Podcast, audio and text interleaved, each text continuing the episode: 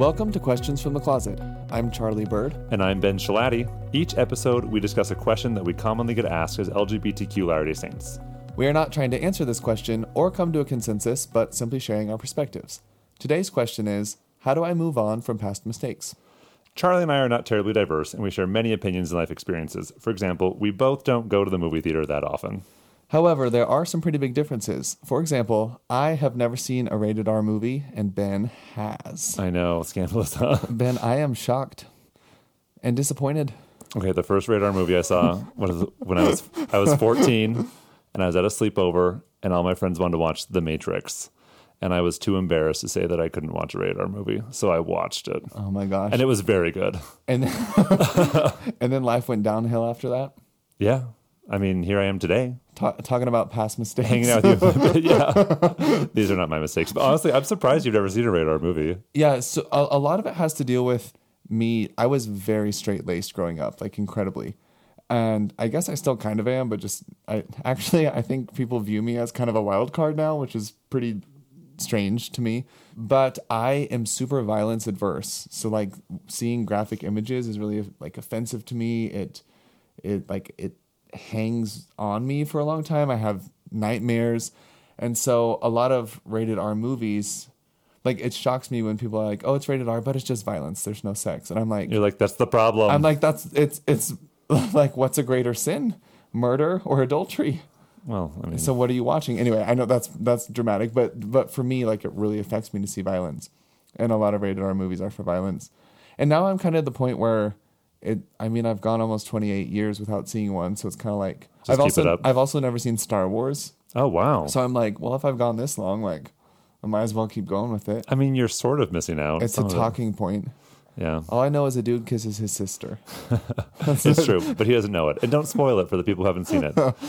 Yeah. also, you never go to the movies? Um Sometimes, like with friends, but I I rarely initiate a movie Yeah. going outing. I'm the same. I like wanted to see in the Heights. I'm like, oh, wait till someone invites me, and then like someone did, but I couldn't go, and then no one did, and I never saw it. But when I go home, I always take my dad to see a movie. That's cool. It's like my way to be an adult. I'm like, let me take you to a movie. I will buy a movie ticket for you. I am an adult. We would like to provide a variety of voices and perspectives. So today we're joined by Keldy Zabriskie. Hello. Welcome, Keldy. It's good to be here. So tell us a little bit about yourself. So, um, I grew up in Utah, pretty much the general Utah youth background. Was happy in being in primary, had lots of friends, played outside, stuff like that. Around high school, and I'm sure this is similar with a lot of the guests you have on, I started to realize that I was not like the rest of my friends in high school. I wasn't um, super interested in um, looking in flirting it with all the other boys. Oh, by the way, I was born a, a woman. I forget to mention that because it's just that's normal for me to remember. Very surprising for other people. I've got a big beard. I'm a transgendered man, but born a lady. Should I start over? No, No. you're great. That's great. I, I think every, I think everyone's hooked. yeah. Fantastic. We'd love to hear more. Like Keldy, So- assigned female at birth, Fantastic. and now has a beard. now has a beard. So around high school, I realized I was not attracted to other boys my age, like all my friends were. I didn't want to flirt with them. I was not excited to turn 16 so I could go on dates with them. I did not care about any of it. I did realize, however, that I was kind of having crushes on the girls in my school, and this was an issue for me because I was a young woman who had already achieved my Young Woman Recognition Award. Hmm. So Did you have the necklace? I had it. I got it when I was 12, and you can start doing it when you were 12. So I was really Wow, you were really into wow, it. Wow, you're mm-hmm. on it. Mm-hmm. had to had to get it done real quick. Were you from like a task-driven. family where you were like you had to do it right away, or was that just like an internal motivation? that was just an internal motivation. Like I was excited to be 12 so I could start doing it, and I think I was just so excited I just finished it before I turned 13. So I was just very driven to get it. Anyway, in high school, I started realizing I was attracted to women. This was an issue. I was a very serious, uh, you know, Latter Day Saint young lady. I was a president in whatever young women's group I was in, and I always was, even when I got older and things like that. So I decided I would ignore that and pray to change and hope that I did. I got myself a boyfriend thinking that would help the process. So this time when you were praying, it wasn't about your gender identity; it was just about who you were attracted to. Yeah, so in, in high school, I had no issues with my gender identity. It was all about being a lesbian. This was my first issue in my very, very nice upbringing. My parents were very kind and stuff, but they didn't know about this. So this was all internal stuff happening at the time. got myself a boyfriend, tried to be straight, figured I could marry this guy. He was the first guy I ever dated. I was like, if I could get married to him, maybe that will make me more attracted to him. I, don't- cannot relate to this story at all. Is this Yes. not the common experience? yeah, I'm just kidding. This is, this is yeah. Well, I don't know. Maybe it has something to do with it, like uh, how young women were raised back then in the in the church, and especially just being from Utah my whole life. Like I, I felt like I needed to get married, and if I was going to do that, I might as well do it with this guy because he was a friend of mine, and we played World of Warcraft together, and it was a beautiful relationship. That sounds so fun. It was. so after high school, we both graduated. I dated him for about two years. Oh wow, this is a serious relationship. It was a serious relationship for. Yeah, I mean, really, it was actually. I don't think about that very much, but for a high school More- student, it really was. Two years is a him. long time. Uh, yes. Yeah. So yeah, like mid mid sophomore or to senior year. So yeah, I guess that would be a serious high school relationship. But he moved to Michigan to attend school, and I went to school in Utah. And it was around this time I, I moved out of my parents' house, and I knew that I was still having these attractions to women, and I still wasn't really attracted to men. And I think with the I would go and visit him in school and stuff, but I think with the distance, it gave me permission to really kind of like see how I was feeling more and see what my options were with that. And eventually I broke up with him and, you know, I, I told him like, I'm sorry, I think I'm a lesbian. This is not going to work for me. While I was coming to terms with my sexuality, I was also feeling a lot of uh, feelings of shame and guilt, which I'm sure is a more common experience for a lot of your guests. Maybe not dating a guy for two years in high school, but the shame and guilt. Please, I wish I could have. Right. the shame and guilt a lot of people feel when they come to terms with their sexuality being raised in a church or any sort of uh, religious background is something that i'm sure is universal What, Um, what was that like? I, I'm assuming he was the first person you told. he wasn't actually i never talked to him again Oh, really? Uh, I mean, every now and then, like like maybe twice after I broke up with him, he would like hit me up on Facebook and be like, "So what's up?" And I'd be like, "Well, still a lesbian," and that was about it. Yeah. He, I don't think he was as interested in me as a person as I was in him. He was very straight. I was very not. So So this was like like what was it like telling someone for the first time that you were attracted to girls? So it's interest. That's an interesting question. A lot of people have like formal coming out where, like, I remember your story. You told your family that you were gay. You came out to Yeah, uh-huh. and I'm sure you had a similar experience. Like in a very we're gonna have a conversation. Yes, like where this you is would, like, it sit moment. down. Yeah. I never had that. I never did that. I never told my parents I was a lesbian. Technically, I still haven't told my parents that I was a lesbian. I think it's just assumed at this point. but what was different for me with those uh, feelings of guilt and shame, instead of you know kind of self-destructing, I I was always a very motivated, task-oriented person, like I was talking about with the little medallion thing you get. Yeah. I wanted to just completely change who I was around. So I would change my social uh, my social life to be around people who they didn't know I wasn't gay before, and that's exactly what I did. With the feelings of shame and guilt, like we've kind of talked about before, I decided if I'm going to be gay and if I'm going to like be separated from my family in eternity and stuff because I am gay, then I might as well do the fun sins as well. And so I started drinking and, you know, doing smoking weed and a couple of pharmaceutical drugs that are a little bit harder. And I just decided that this is fun. I enjoyed it. It numbed the pain I felt from being, you know, uh, gay. And I didn't want to let my parents down. So it numbed that pain.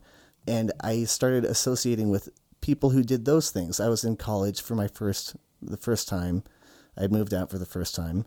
And so I was around people who never knew I was straight. I was always very masculine presenting. I was never a very beautiful woman. I was a very handsome woman. Hmm. I think they probably assumed I was gay. And so I just never actually came out to anyone. I just changed my social surroundings completely. And, and that was a defense mechanism. Oh, I'm sure it was. Yeah. You, you were trying to make life easier by being around people that didn't know your how, how you'd been in high school.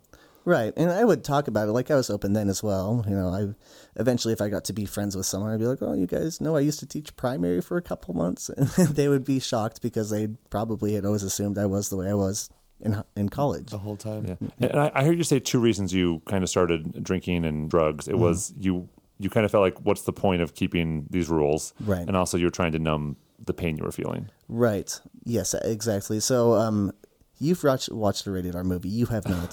I would really doubt either one of you has really gone into substance abuse too much. Probably not. No. I, I would say that's, That's fair. That's a fair assumption. Yeah. Yeah. less less common. But I've smelled marijuana.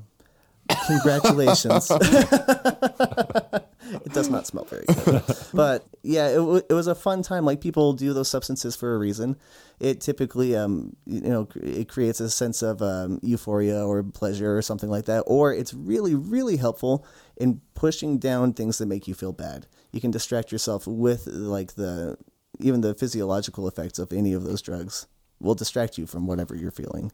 And so that's exactly what I did for that reason, and because I assumed I was already going to suffer from being gay, so I might as well do the things that are enjoyable as well as sins. So you said that like the feelings you were pushing down were like the feeling of like being separated from your family forever. Yes. Wh- what other feelings were you pushing away? I was so I know in the LDS religion this isn't even really a common thought, but I had these wait like these night terrors for several years leading up to college where I was just like getting dragged into hell and I was terrified of that. Like really weird vivid dreams. I would have nightmares about it and it was all because I was gay. So, that was also painful. I was very scared. I was scared of being separated from my family. I was scared of like feeling God's wrath for some reason. Yeah. And I know that's not even really a thing that's talked about much in our religion, but I feel like that's a really common experience. I I can relate to that. Mm-hmm. Those night terrors, and in fact, I maybe I should be more explicit in asking people. But I used to have nightmares, or like almost like lucid dreams, Mm-hmm. where I would envision that. And and one thing I want to point out that you said is it, we've kind of been talking about it casually of this idea of oh, I thought I would be separated from my family for eternity. That is like that's traumatic. That is a really deep, painful, terrifying thought. right. And of course, you would want to escape from that and get away from it somehow. If, you know, I don't know, that's just it's just strange to, that we can all talk about that so casually. And I, I'm sure, Ben, you had, I don't know if you had similar. Not really. Uh, I definitely did. I, I was I was terrified of ruining eternity, ruining eternity for me and for them just by existing Right. and and there was nothing you could do and so i i just i guess i just really empathize with that Right. feeling and i'm sorry that you felt like that It it happened. So, but yeah, because it happened, that's how I got going on my uh my drug career. What do you want to tell us about that? after um, I was in college, I made all these friends. I ended up dropping out of college after about a year and a half, and I got arrested shortly after for trading some weed for a cigarette. So that was my first three felonies from that very small amount of You weed. got you got three felonies for I that. got three felonies for that. So that was um, about 12 years ago. I don't think that happens anymore, but at the time that was a perfectly reasonable thing to uh, to get three felonies for that amount of marijuana. But that was my first time to jail that day when I got arrested. And I don't think I was really scared when I went to jail either. I kind of just went there and after the first couple days, I think I remember tearing up. I wasn't going to call my mom because if being gay was going to disappoint my mom, surely me being in jail and being a felon was going to disappoint my mom. So my being plan gay in jail is even worse it's much worse. So my original plan was just I'm never going to tell my parents. They're going to think I died or something, and then I'll just show up in a couple of months after I've served my sentence. Wow. But it was my I was 18 or uh, 19, and it was the first time I ever was in any sort of legal trouble. So I only lasted like three or four days, and then I cried and called my mom, and of course she got me out. so it sounds like you were pretty numb Yes, uh, probably, and it not all of it was, um, you know, the result of drugs. Because at that time, I wasn't really into super hard drugs. It was just some weed, some beers, and like I said, some pharmaceuticals. But I think I had to make like a conscious choice as well to kind of just shut everything off. I, I, was it was very painful to um, kind of come to terms with that, and like we were talking about, like I was terrified of being separated from my family. I was terrified of disappointing them. My family's always been like really great leaders in the church. They're well known. I was scared of like making them look bad. I didn't want to be that black mark on their reputation. And of course I didn't want to be alone, but if I was going to either have to choose to be alone or like be this weird burden on my family, I feel like I kind of chose to be more alone and kind of drive myself and Just away from my disappear family. a little bit. Yes. Do you think that's what they wanted? Oh, certainly not. But at the time, and for a very long time, I that's a habit that I had in my addiction was driving my family away and trying to get them to like kind of just move on without me so they wouldn't worry about me and that way whatever I was doing wouldn't like be something that would embarrass or shame them. That that was a thing that I know I did quite often in fact. But yeah, my parents uh, got me out of jail. I went to court for this charge, these couple charges, and I was required to go to an inpatient rehab, which is exactly what you guys would see in like a movie or something like that. You go to a building with a bunch of people and y'all sit around and talk about your feelings for several months. So All day for several months. all day. So you live there for a couple of months. My first one was 90 days. This is basically entering like the period of my life where I was just constantly in and out of jail and rehab for about five years. After my first rehab, I met a girl that I thought was super, super cute, and I was newly sober. I had just graduated rehab. And I actually met her because her boyfriend, she was dating a guy at the time, her boyfriend went to that rehab with me, and he started doing drugs immediately after he graduated rehab. And he needed to pass a drug test to, like, not go back to jail. And I uh-huh. hadn't done drugs because really I was only smoking weed and drinking beer. That's not hard to stop, you know. And you can basically just not do that anymore. It's hard to get addicted to either one of those things. But this girl's boyfriend needed to pass a drug test, and I had clean pee, and he didn't. So he sent his girlfriend to come collect a cup of my pee to give to his boyfriend. These are the relationships you make in the drug world. So, and I thought she was super cute as I handed her a cup of my pee. But what, what a gift. what a what a blessing! Um, about a month after that, actually, I ended up getting arrested for breaking a probation requirement. I wasn't paying a fine because I didn't have a job, so I had to go back to jail. I went into jail. I couldn't get out early that time. I had to be there for a couple of months. And after about a week, this same girl that I thought was super cute rolled into jail, and I was like, "Wow, it was meant to be." And they sent her up into my cell because I was always very calm and collected, and a lot of the girls were not. And so I was like the little calming influence on them. Mm-hmm. And this girl was hysterical, so they sent her up. And we started dating immediately after we both got out of jail. And we dated for a little over three years. But this girl did actual drugs. This girl was a heroin addict. So once I got out, I started doing heroin with her. And that was one of the bigger mistakes I've made in my life. I became addicted to it right away. It was something that I really enjoyed and it really did a great job of shutting out all of those like shameful feelings that I had. So Yeah. Well, Mm-hmm. Kelly, thank you for being so open and honest and, and sharing sharing this with us. Mm-hmm. So so how did you break out of the cycle? so with heroin it was actually quite difficult. I heroin is a lot more addictive than those other drugs I had mentioned. I and I didn't really have a desire to stop doing it for a while. There are like two important things that happened when I was in my heroin addiction. So while dating this woman, I came across the term transgender and I realized for the first time that transgendered people can be born female and transition into males. Up until this point, I had like seen some things about transgendered women, but I thought that just meant cross dressers. This was not a thing that was really talked about in like the early 2010s, or at least not in Utah in the early 2010s. And so I realized that that was a thing that existed.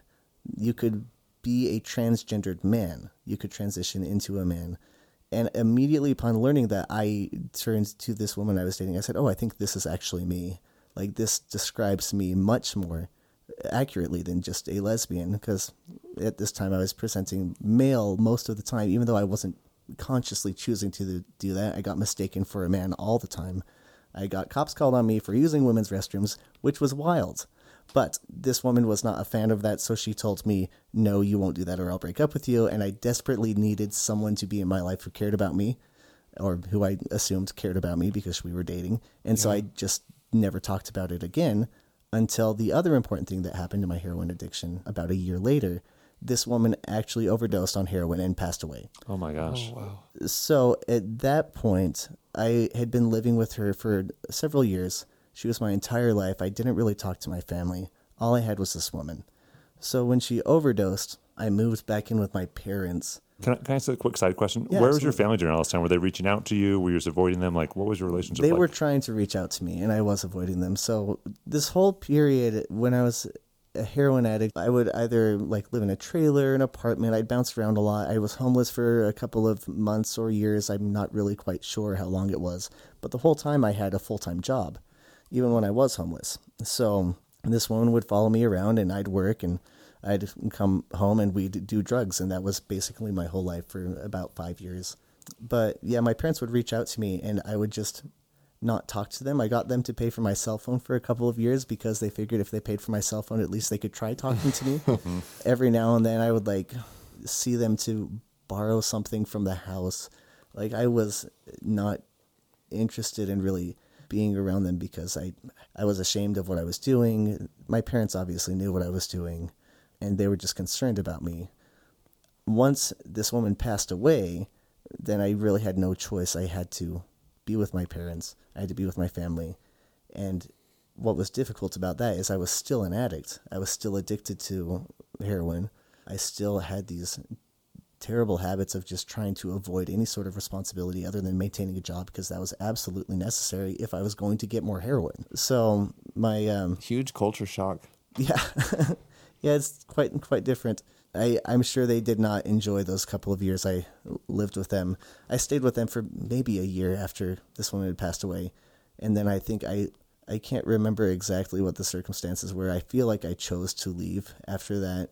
Maybe I was only there a couple of months, but Can I also pop in a question? I'm wondering, you said you read about the term transgender mm-hmm. and made this realization that people assigned female at birth can transition. yes. And what was that like to, you said it kind of like felt like who you were, and it was like these words that you'd never mm-hmm. encountered, this idea that was always there but had never been explained to you. Mm-hmm. What did that realization feel like? it, it felt like someone had turned on a light. Like I was sitting in this dark room where it was me and this woman and drugs, and that was it. And as soon as I read this term and I read about it, I looked up a couple articles. I looked up a couple people who had been through a medical transition, and they seemed happy. I wasn't happy. I wanted to be, but I certainly wasn't. And I felt like maybe if I have a chance or like any sort of hope in being happy, this would be an avenue I could pursue because this feels better. I have told this story a couple times, but when I was younger, like very young, like maybe, I don't know, nine or 10 or 11, whenever girls start going through puberty, my mom came into my room to tuck me into bed one night and she told me that I had to start wearing a training bra the next day because my breasts were developing. And I thought she was joking. And when she told me she wasn't joking, I cried for hours. It was never something that I wanted to be. I never wanted to be a woman, even from when the time I was a child. It was not something that I was excited about. So when I heard that this was an option, there is a scientific process and a medical process that can confirm how I've been feeling. That was something that I thought would be a chance at me to like regain any sort of normal semblance of life. Okay, so so now you're back in with your parents, and then you move out. So um, I was homeless for a while, just bounced around. At this point, I just started selling heroin because it was an easier process than working eight hours and then going to buy heroin. So I just started selling heroin. And this lasted for another couple of years. This one passed away in 2012. From the end of 2012 till about mid 2015, I was just doing drugs, selling drugs, going to jail. Getting out, doing drugs, selling drugs, going to jail. And I feel like I was trying to just overdose because I didn't want to figure out how to have a normal life at that point. It had been a long time. Was that like a conscious thing or just I mean, I I would say that I was passively suicidal at the time. I don't know if that's a thing that uh, people Yeah, do. passive suicide, Definitely. suicidal ideation. Right. So, like, I would overdose often. I was in jail. I was declared dead a couple of times, and then I'd wake up and go to jail. But um, it, I just didn't want to do the effort of making a normal life after I dug this hole so deep. Yeah, you felt like you were past saving. Yes, I was on probation this whole time, which is this, these are all terrible habits to do if you're ever on probation. By the way, one day I decided I'd better just go check in with my probation officer. I knew I was going to go to jail because I hadn't seen him in like a year, and I have never paid my fines or anything like that. And so it was 2015. What I didn't realize is in my backpack was about 20 used syringes oh, with like a, Oh a um, bunch of heroin on them and stuff like that. And so I got to the probation office and I realized this was my backpack and I didn't have a car. So I walked there and I panicked. I didn't know what to do with this backpack because, of course, I can't take it into the probation office. So I hid it in the bushes and went and checked in. And the guy's like, well, if you pay your fine, I can't, I don't need to take you to jail today. I understand you've, you know, been homeless and things like that. And then someone walks in, one of the officers walks in holding my backpack, and they're like, "We found this in the bushes. Whose backpack is this?" Oh no. And so I, I did not say it was mine, but they rifled through it, and of course my items were in there. I had like prescriptions with my name on it, and so I went to jail, looking at getting like thirty new felonies, one for each like bit of paraphernalia in my backpack. But the probation officer was actually really kind and generous. He was a nice guy. He told me that he would not give me all these new felonies for all of those, but I had to stay on stay in jail for about six months that time. So I was in there for a while, and I had to complete an inpatient rehab program in jail, which was not as nice as the not inside jail inpatient programs. But I did uh, that in jail. So if you're gonna do inpatient, do it out of jail. Do it, do it before you go to jail. Yes, So just don't go to jail. yeah. Don't go to jail. Okay. so while I was in jail, I had a lot of time to think, and I was thinking that I was getting too old to be going in and out of jail. I was 25, and I didn't want to keep doing this. So my options were either overdose very quickly when I get out of jail and overdose so badly that no one can revive me, or fix this and dig like claw out of this hole that I made for myself. And I was thinking for several months, what could I do to fix this? I don't have a place to live. I don't have a job. And I don't really have friends. I have my family, but I've pushed them so far I don't know if they'll take me back at this point. At the end of all of that, I still feel like I'm not being myself, like I'm not myself. I was still very uncomfortable in my body. Do you guys know what a keffiyeh is? Like one of those uh I do not. it's a big scarf they wear in like the military in the in the desert over there. Those. So I wore one of those every day for about two years to hide my breasts. I would wear uh, like five sports bras to like try and push down my breasts, and my ribs were like permanently indented in for several years because of this. So I was trying really hard to hide that I was a woman or I, I didn't want to be a woman. I wouldn't talk out loud to people when I wasn't in jail because they would think I was a man until I spoke because I had a very high voice and they they'd say, "Oh, I'm sorry, I thought you were a man," and they'd feel embarrassed and I'd feel embarrassed. It was a problem in my life. So I had all of these issues related to my drug addiction, and then I had this other issue. And while I was in jail, I decided the only way I can do this is if I pursue a transition.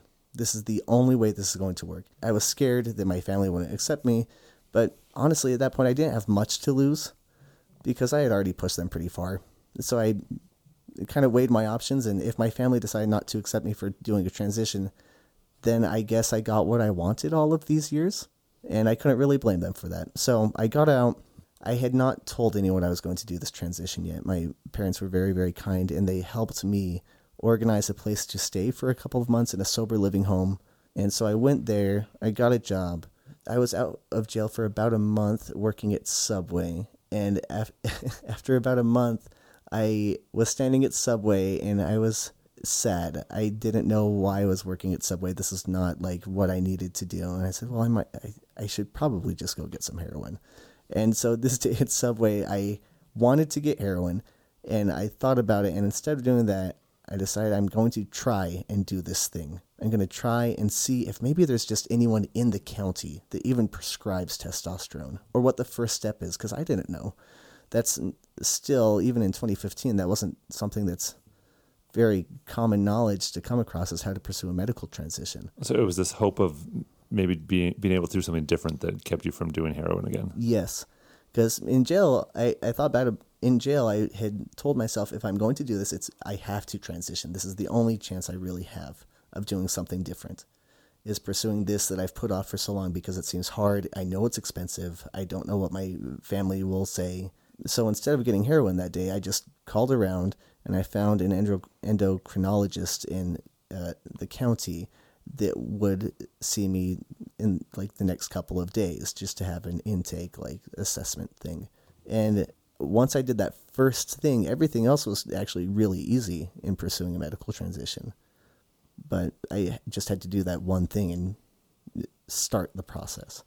So after that, I was able to get many appointments, and you know, I got on hormone replacement therapy, and um, you know, I did that for I think a year until I got my first surgery, and then my next surgery, and things just started building on themselves.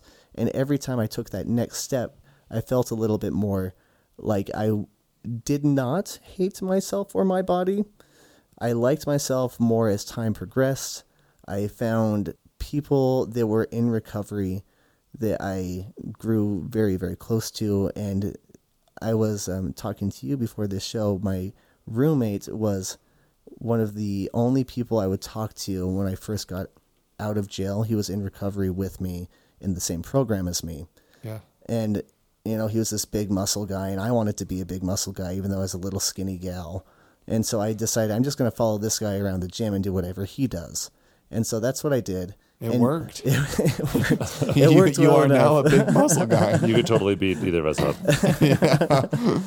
but I was able to like make this really good friend who understood where I was. He knew that I was transitioning and he didn't think I was a weird or bad person for it. Like he was a very good friend and he would encourage me to push myself at the gym. We'd hang out together and through him I was able to meet other people. And so I was able to form this little community of people that knew I was transitioning, didn't think I was a complete weirdo for it, and would actually encourage me to follow uh, like a sort of path that would lead to me being a good man instead of just a sad drug addict. So, yeah. Well, Kelly, if I were to kind of distill some principles from what you said, the things that really helped you were to make tough choices to make change. Like Yes. there was something in your, there was something in your life that wasn't working, so you had to change that. And then also being with people who were going who were aware of what was going on in your life and still were okay with you and supportive of you and let you follow them around in the gym. Right. Absolutely. That's really cool. I think it, it's fascinating to think of you as a girl in jail because just I, I mean I've only known you post transition and you are very male presenting like uh, and, and so this story is I don't know what my point is other than that, like wow thanks for sharing that like for taking us on this whole journey I'm sure talking about this is hard you know but also I think so often I just think about how I would have judged you in 2015. So I was recently home from my mission and like the most celestial me, you know, um, doing everything right. And I just think of how I would have thought about you, who is similar age to me, addicted to drugs, in and out of jail this whole time. Mm-hmm. And it, I feel really bad for the way I would have thought about you. And I think recently, one of the things I've learned over and over in the past few years is that bad decisions aren't usually from bad people, it's coming from an unmet need.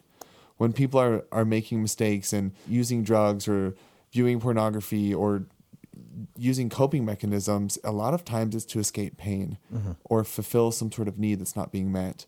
And this is just another example of of the way I think we can judge people without knowing what they're going through and and not understand that there's unmet needs, you know. It's just it's it's sobering, it's humbling. Right. Yeah. Kelly, let's say there's a listener who's like stuck in some kind of rut that they, they don't want to be in. Mm-hmm. What advice would you give for them to like move out of that rut? I think some general advice I would give to anyone who's kind of just um, stagnated in a bad place is to be a little introspective and see what your needs are. Because what you were just saying, Charlie, is a lot of like the poor decisions we make are a result of trying to fill a need or suppress something painful. And that's something that I agree with 100%.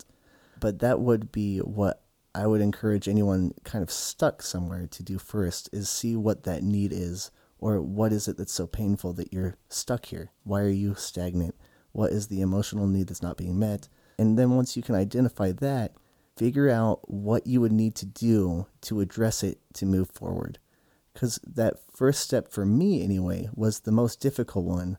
Um, once I had identified how I get out of this, was just taking that first step, making that first call. After that, you gain momentum, and it gets easier with every choice you have to make to get you somewhere away from that dark place where you are stuck. That would be my advice anyway.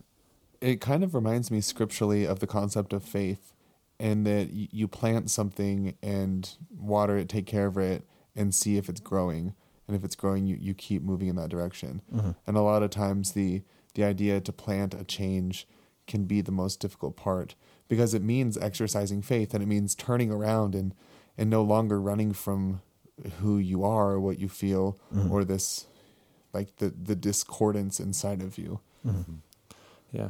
So Kelly, this so you had a life where you were in and out of jail, doing drugs, and estranged from your family, more or less. So now it sounds like things are good. You're you're sober. You're working. You're close to your family. Mm-hmm. Does does your past like weigh you down? Like like how does your past affect you now? I, I actually think it's very freeing to be very open about my story and where I've been. I couldn't really say for sure whether other people feel similarly, but I enjoy knowing where I was and looking at where I am today and seeing how I've improved and changed the conditions in my life and changed how I react to the conditions in my life a lot. That's something that brings me a lot of pride. I also like being open and available for people to talk to so they know that they're not the only person experiencing this.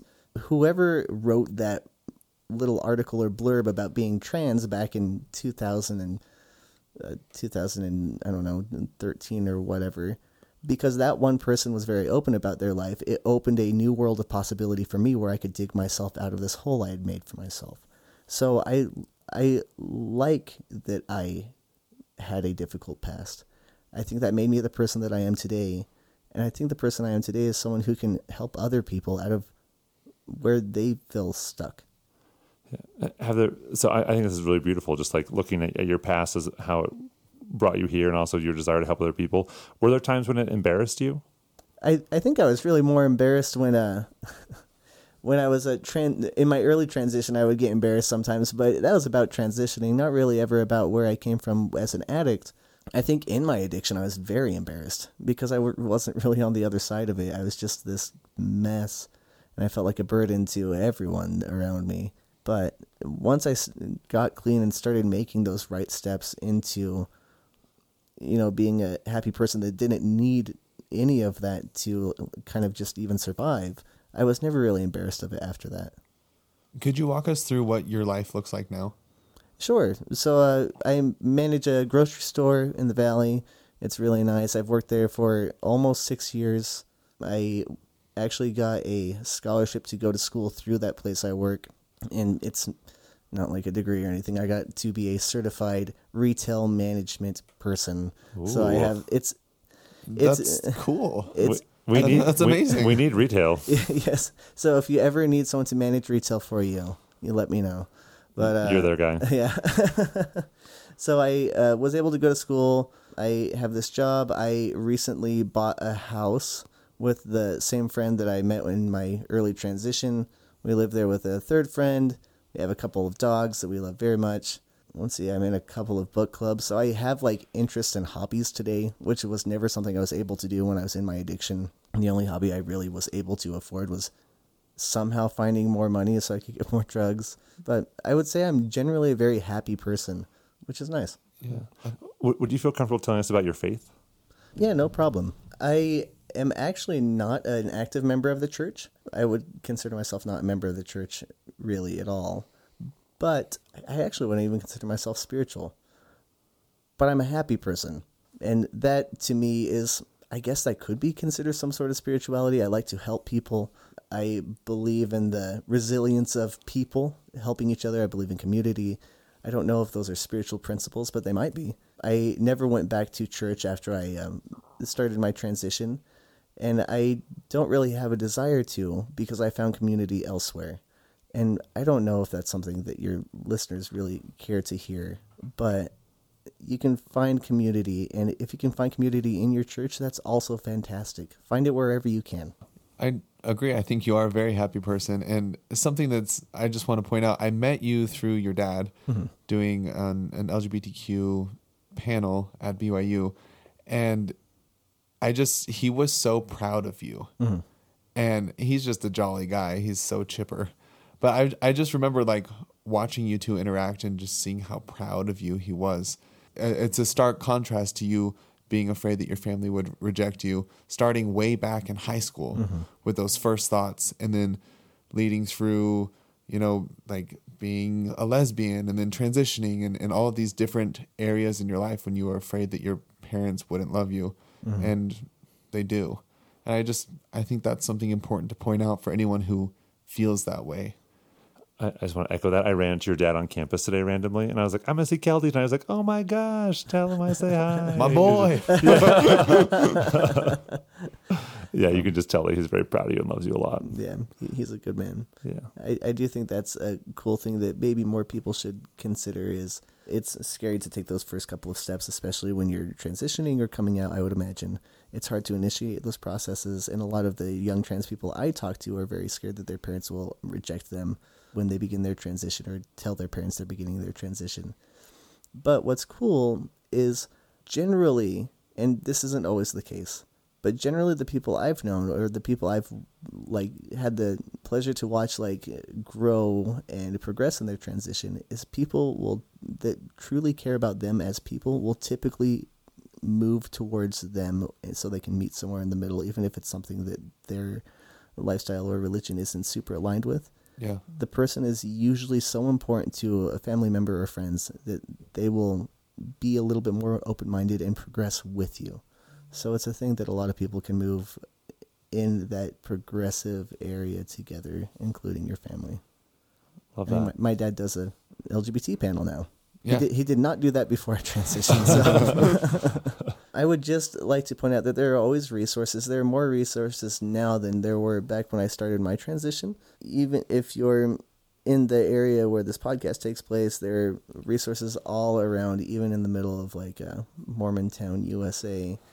um, and especially with online communities, it's really easy to find places where you can go. And if you are wondering if you are trans or anything like that, a great place to start would be to just find a gender therapist. That is a specified therapist and a field of psychology where you can go and they can help you navigate those questions. You don't need to do this alone. Even if you feel alone, you're really not. There are many people in the world who have trodden this path and tried to set it up so it would be easier for the next uh, people to come along to kind of navigate their way through it. Yeah. Mm-hmm. Kelly, I have one last question for you. Sure. Let's imagine that someone has a loved one who has really dug themselves into a hole. Mm-hmm. It doesn't have to be with drugs, but just like really dug into a hole and they want to help them get out. Mm-hmm. What what do you like what could your family and friends have done to help you get out? my my family actually did a really I think they did with me exactly what most people should do. They tried to reach out to me, they tried to connect with me, but towards the end of my addiction and I think this is something they learned themselves through a, process of uh, trial and error is they refused to continue enabling me. I would uh, when I first started, I would ask them for like gas money or you know grocery money or something like that, and I hardly ever spent it on the things I asked for. I would spend it on drugs, and you know that's a really obvious way of enabling someone is giving them material things that will help them like continue to make their poor choices. But another way of enabling them is just acknowledging what they're doing and not expressing that they're upset with it. I think it's really important to let people fail and let them realize that their failures are from their actions, not from anything other than that. And I know that sounds very harsh, but that's very important, I think, to helping someone get better is let them fail first. I've uh, heard the phrase, uh, we grow at the rate of pain. And I think that that was very applicable in my life. And I feel like that's probably applicable in other people's lives as well. Yeah. So love people, but also let them experience the consequences of their choices. Yes. Yeah, I, I feel like in a way, uh, it's reminding me of just helping people realize the accountability they have, while still hopefully helping them fulfill the need they're trying to fulfill. you know? Right. Well, I just think you're amazing. This you have a super inspiring story. You're a very like you have great energy as a person, and I'm really like feel honored to know you. And thank you so much for being willing to put yourself out there this way. It's it's really commendable. Yeah. And it's impressive that you were able to pull yourself out of that hole and really get to a place where you have a beautiful, thriving life. Mm-hmm. Thank you. Yeah, you rock. and you could and you could beat us up and you, you probably could beat us up. We're gonna have to go over your gym regimen after this because I need to take some notes. yeah, we should just follow you around. Thank you for joining us today. If you have enjoyed this or other episodes, please consider leaving a review, following us on Instagram or Facebook at Questions from the Closet, or sharing this podcast with someone you love. As always, please remember that we do not represent the Church of Jesus Christ of Latter day Saints or Brigham Young University. We are not trying to be prescriptive or tell anyone what to think or what to do. You heard three perspectives, and there are many, many more. We encourage you to listen to other voices and hear a wide variety of experiences. If you would like to submit a question or share a comment about today's episode, you can email us at questionsfromthecloset at gmail.com. Until next time.